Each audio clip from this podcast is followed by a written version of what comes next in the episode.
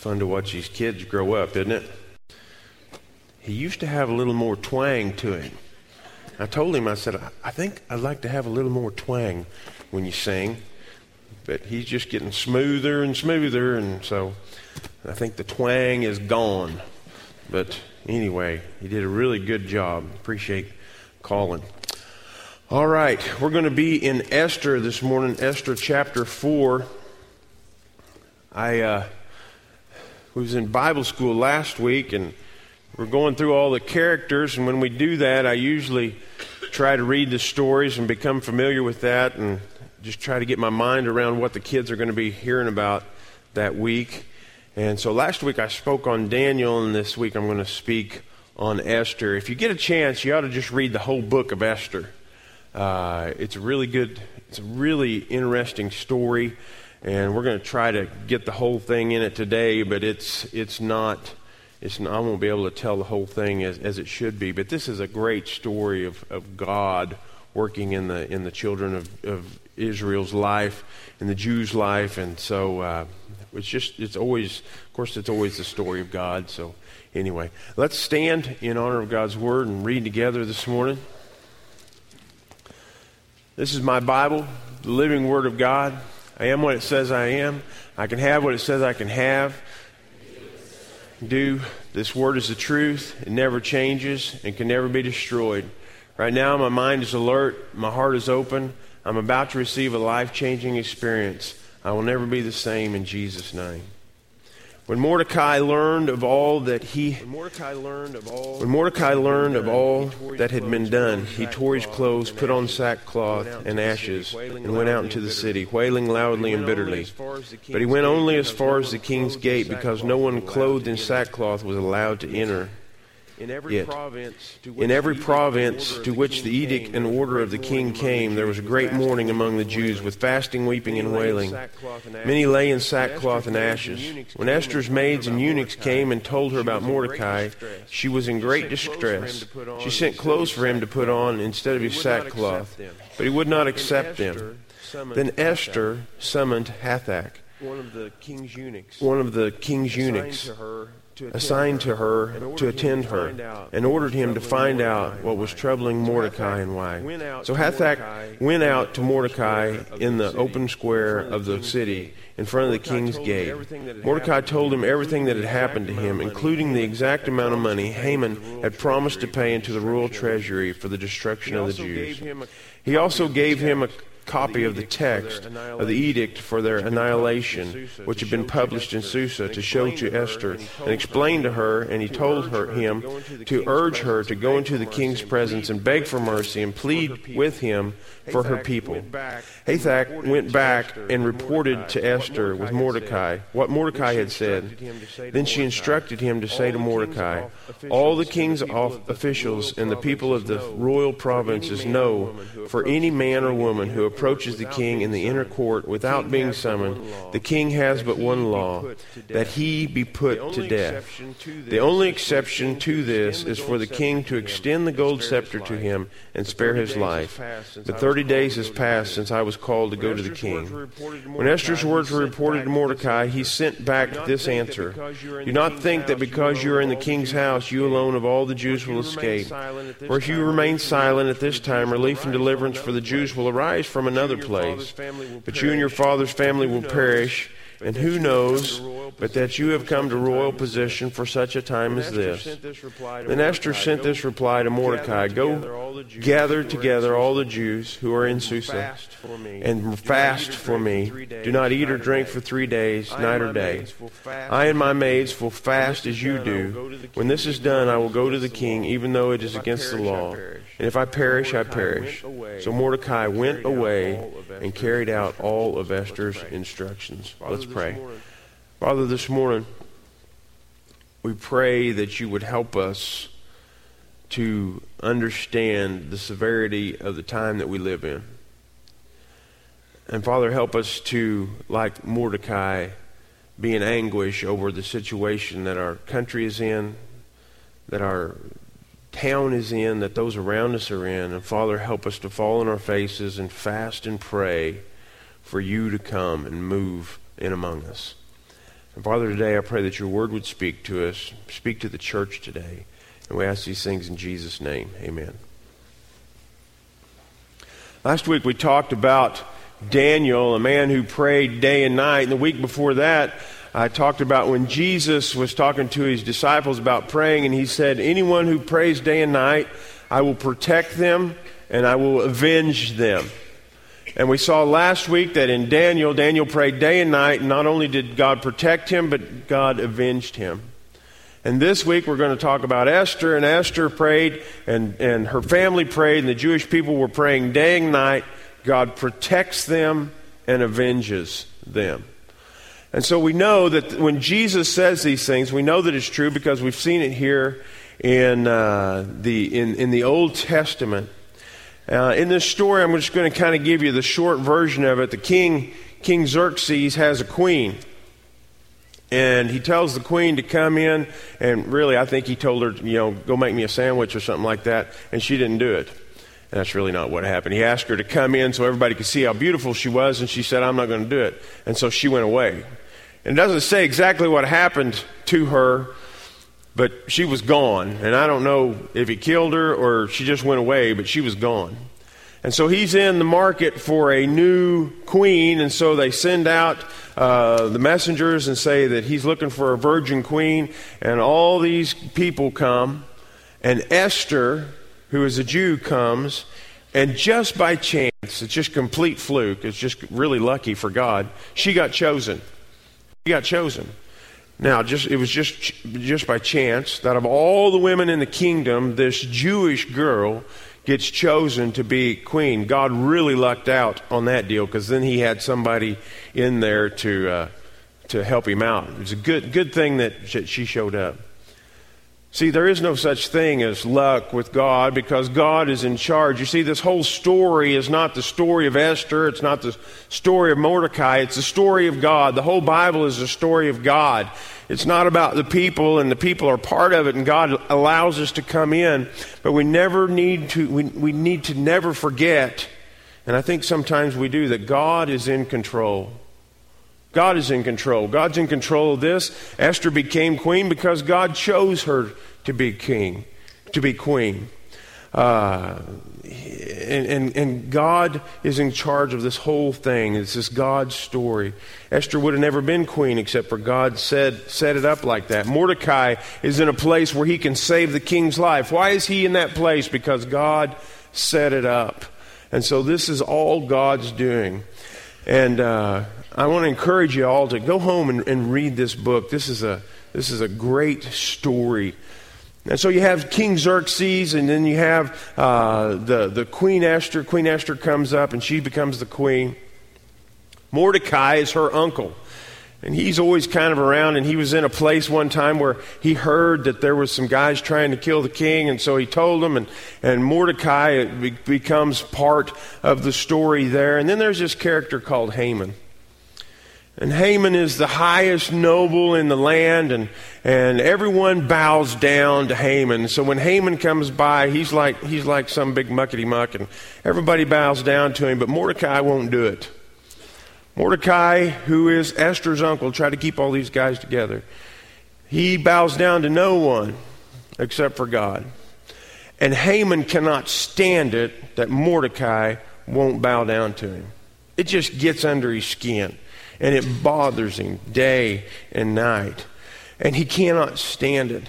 And so uh, he decides that since Mordecai is a Jew, in order for, he doesn't just decide to get Mordecai.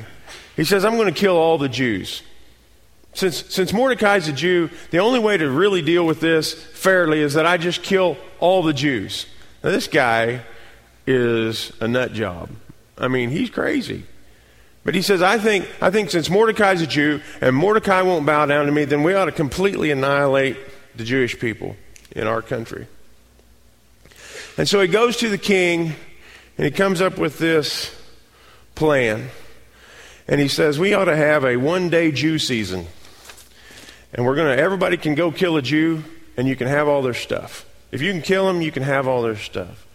And you think, well, well, that's the craziest thing I've ever heard. Nobody would take part in that. I'm going to tell you what, people would do that.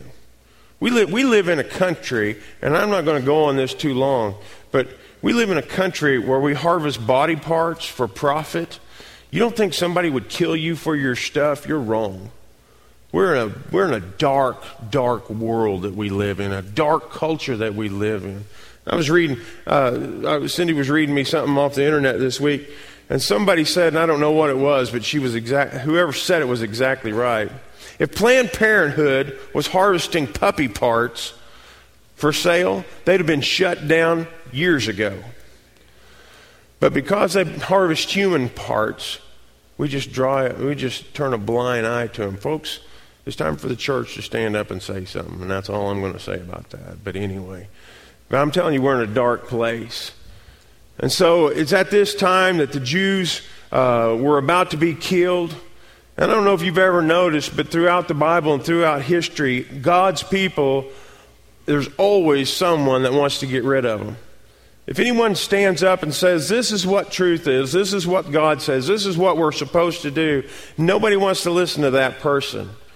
And that's who the Jews were. They were saying there's no other God but God, and nobody wanted to hear that. So they said, Let's just get rid of them. And so in this story, Haman wants people to bow down to him, and Mordecai won't. And he won't bow down. So Haman decides, let's, let's just get rid of all of them. And this is a serious situation. And he comes to the king and he says, Let's have one day where we get rid of all these Jews. These guys don't like you, they're against you. Let's have one day, and let's just say that if you kill a Jew, that you can have all of his stuff. Now, if you had a next door neighbor who was a Jew, chances are none of nobody in here would kill him and take their house. But think about the people around you. I want you, I want you, I want you to be very serious and think about this this morning. There would be someone who would kill you for your house. There would be someone in this neighborhood, if we had a day where they said, if you kill them, you can have all their stuff. Somebody, if you go, if, if, think about it this way if we had a Christian season, we're going to have Christian season. Find somebody who's a Christian. If you can kill them, you can have all their stuff. There would be people lined up at your door that day to kill you and take your stuff. And I'm not kidding. This is this would be real today. People would do that. You know, I'd be protecting myself. I have my Bible in my nine. My Bible in my Bible in my nine. That's what I have. But anyway, but I ought to be a rapper. My Bible in my nine. Anyway, I'd try to protect myself. I wouldn't last very long, but think about it. Think about it. You got a real nice house and you're a Christian. Your neighbor walks down goes, You know, next Tuesday, if I knock them off, I could be living in that house. There is people in Marshfield who would kill you. I'm not kidding. If the government says it's okay, they would do it. This is where we live. This is where we're at. This is we're here, okay? And this is not new. And so this is where they're at. And and Mordecai saw the seriousness of the situation and it broke him down. Mordecai got into anguish over it and began to pray and fast in his anguish. Mordecai, Mordecai saw things as they were, not how he wanted them to be, but how they were, and it drove him to his knees. Folks, we have got to be able as a church to see things as they are. We have got to be able to see our, our society and our culture as it is. And, folks, it should break our hearts and it should drive us to our knees. And, and Mordecai looked and he saw that the situation was dire. He said, This is a bad deal. We've got to do something. So Mordecai went and he organized a day that would draw attention to the things that were going on. He had Red Nose Day. And everybody put on a red nose. Have you seen that on TV? That's the stupidest thing I ever seen in my life. I don't know what it was for but everybody was supposed to wear. That's what Mordecai did. He said, let's all wear a red nose to, to, to. He didn't do that. Mordecai didn't do that. He said, he said, he said, let's all try to have a conversation about what's going on. Does anybody get sick of hearing that? Let's have a conversation about what's going on. No, what Mordecai did, he said, let's have Jewish Awareness Month. If we have Jewish Awareness Month, then we could know about the problem that's going on. No, they didn't have that either.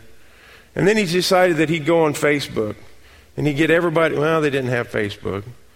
But he had a bunch of t shirts made. If we could just have a bunch of t shirts made, then something would change. Or maybe if we could get on TV or the radio or interviews or things like that, then we could find out what was. He did send a text. You say, no, he didn't. I beg to differ with you. If you'll go to verse 8, I want you to read this. He also gave him a copy of the text of the edict for their annihilation. So he did get a text and he said, no, he didn't do that. But that's what we do. We think we got to do something. I've got to do something. If I do something, then it'll then this will work. And he didn't text his friends and he didn't get on the Facebook or anything like that. And I'm not against any of those things, but I'm telling you what, folks, when God's people got serious about the things that, that were going on around them, they didn't go around talking to everybody else. They got on their knees and they started praying and they started fasting. And Mordecai didn't do any of these other things we talked about. He started praying and fasting in anguish, in anguish over the way things were. Mordecai had more faith in God to change things than he did in the problem. And I talked about that a few weeks ago, but that's a good, that's a good quote. God, he had more faith in God than he did the problem. And the, this movement of prayer was out of one man's anguish over the situation. Do you ever get in anguish over the way things are? I mean, in real anguish. In anguish to where it brings you to your knees. A, a place where you, you are so tired of the way things are, or the way things are going around you, that you get in anguish and you cry out to God. Instead of going to everybody else, you just cry out to God. And in the midst of all this, they began to fast and pray. And God brought about change through Mordecai and Esther. But Esther would not have moved unless Mordecai had.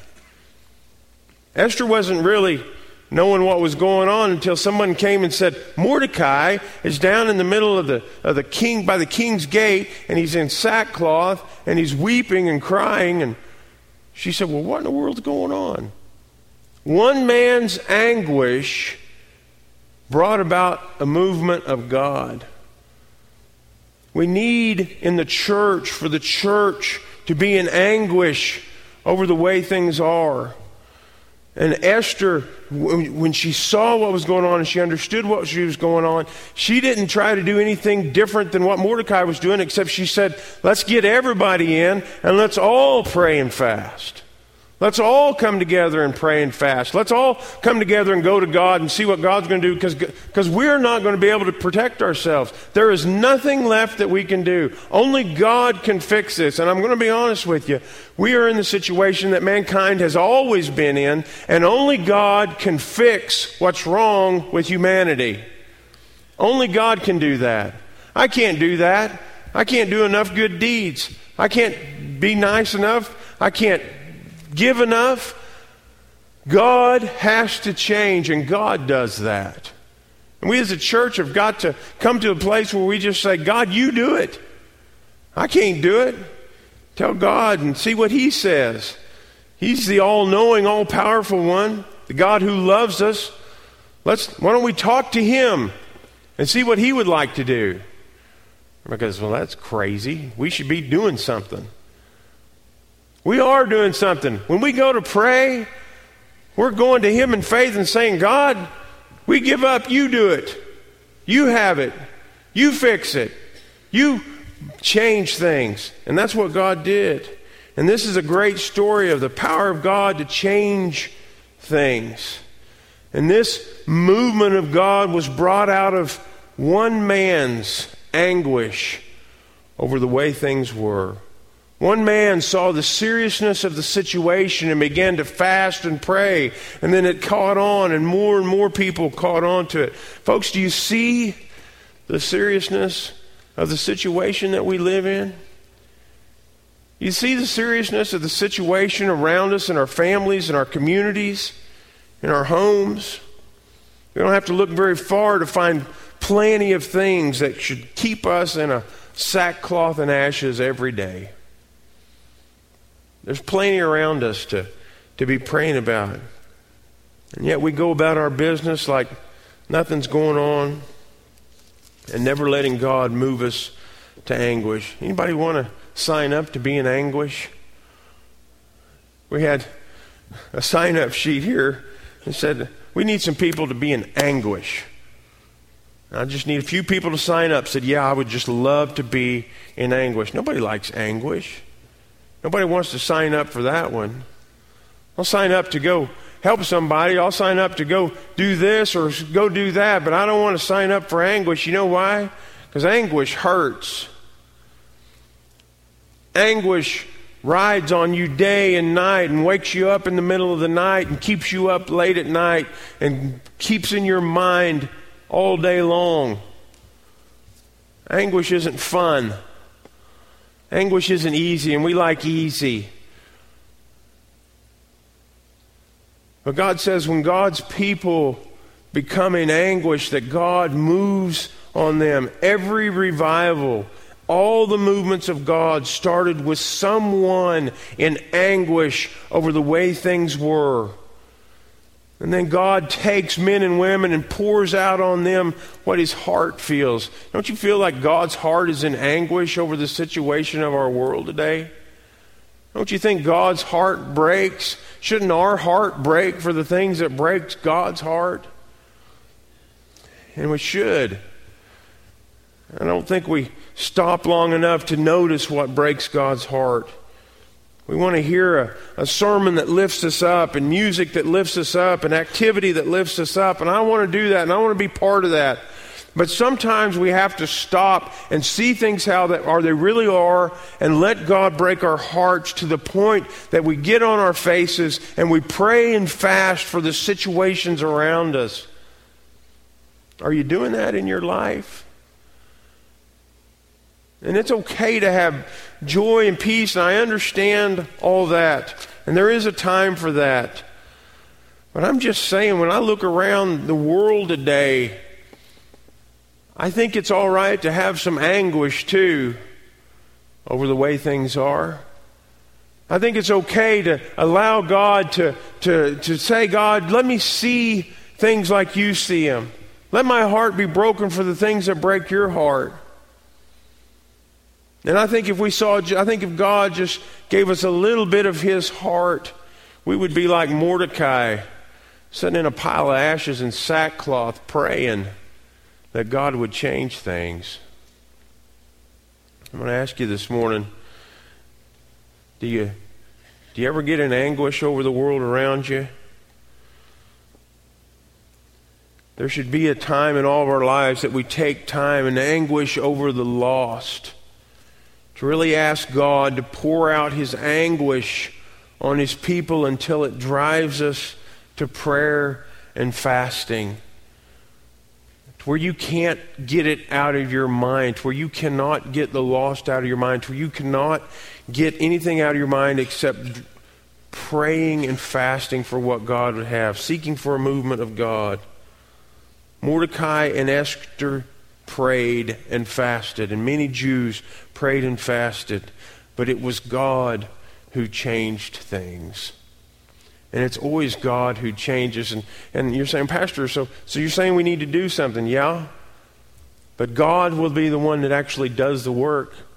He calls us to, to become brokenhearted for His things, and He calls us to pray, and He calls us to fast. And then it says that He did the work. Esther didn't do any work. She walked in there. She, she walked in, and, and, and, her, and her life was in the balance. Who do you think moved King Xerxes to save her. God did that. God ultimately changes people's hearts. It's not sermons or, or songs or things like that. It's God. His Holy Spirit comes and changes our hearts. I've heard all kinds of sermons. I've preached all kinds of sermons. I've listened to all kinds of sermons. And it's not sermons that changes our hearts. God changes my heart. God's the one that, that convicts me and shows me. His Word convicts me. We got to be praying for a move of God on us to convict us and put us in this place of anguish until He drives us to prayer, seeking for a movement of God. Would you allow God to put His anguish on you? I fear that when we pray, we're more like, I need, I need this, I need that. God, give me, give me, give me. Do this and do that and bless them and those and all that. And then, amen. And then we're done. And God is like, I really have something that I have for you. I'd really like to show you my heart. My heart is broken for someone around you, and I'd, I'd like to share that with you. And I know this isn't going to make you feel good and happy all the time, but, but there is someone near you that I, I would love to, to, my heart is broken for them, and I'd like to share that with you. But we ask and ask and ask, and then we don't listen, and we just get up from our prayers and leave. And I wonder if we shouldn't stay a little bit longer and say, okay, now, God, you speak. God, God, let me see your heart. I've, I've given you my heart. I've asked for the things that I've need. I've, I've showed you what my heart is. God, could you show me your heart a little? But I'm afraid we don't want to listen to God because we're afraid that He might give us some anguish. And we don't want that very much. We see in Mordecai anguish. When Jesus is in the garden praying for us, we see anguish. We see Paul throughout the New Testament in anguish. Right before the Holy Spirit comes, the disciples are in the upper room in anguish. All were followed, every one of these were followed by a movement of God. Would you allow God to put you in anguish for others this morning? I want us to stand. Missy, I want you to come. Jimmy.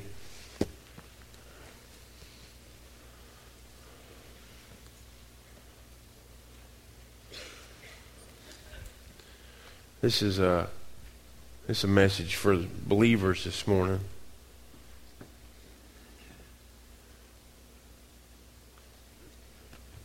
Message for me this morning.